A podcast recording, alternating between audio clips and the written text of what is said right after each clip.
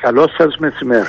Ετοιμάζεστε για το ταξίδι, φεύγετε το απόγευμα για την ε, Πράγα κύριε Κασουλίδη; Ναι, ναι.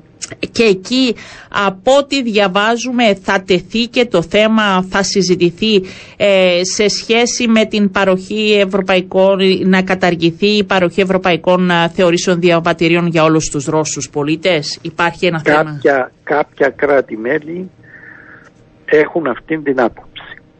Αλλά δεν υπάρχει ομόφωνη θέση. Φυσικά, όπως ξέρετε, στον Κίμνη είναι η άτυπη συνάντηση των Υπουργών Εξωτερικών που διεξάγεται κατά τη διάρκεια μιας προεδρίας. Αυτή τη φορά η Τσεχική Προεδρία οργανώνει τον Κίμνιχ ε, για αύριο και μεθαύριο. Λοιπόν, θα τεθεί για ανταλλαγή απόψεων, όχι όμως για λήψη αποφάσεων. Και η, η, ο ύπατος εκπρόσωπος θα πάρει τα συμπεράσματα του από την ανταλλαγή απόψεων και θα δει αν μπορεί αυτό να δημιουργηθεί σε ομόφωνη απόφαση ή όχι.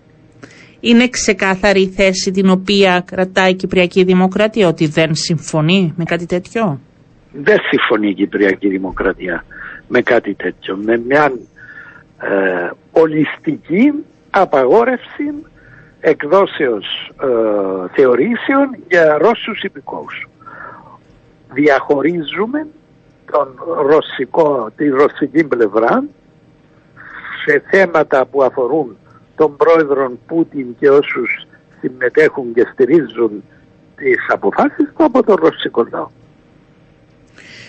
Ε, άρα δεν υπάρχει και θέμα, θα συζητηθεί με ένα, αλλά άμα υπάρχουν χώρες όπως η Κύπρος που δεν συμφωνεί αφού υπάρχει ομοφωνία, δεν είναι κάτι το οποίο θα έχει και συνέχεια από ό,τι αντιλαμβανόμαστε δεν θα αποφασιστεί Όχι, τίποτα τίποτα. στο Κίμνη. Ναι.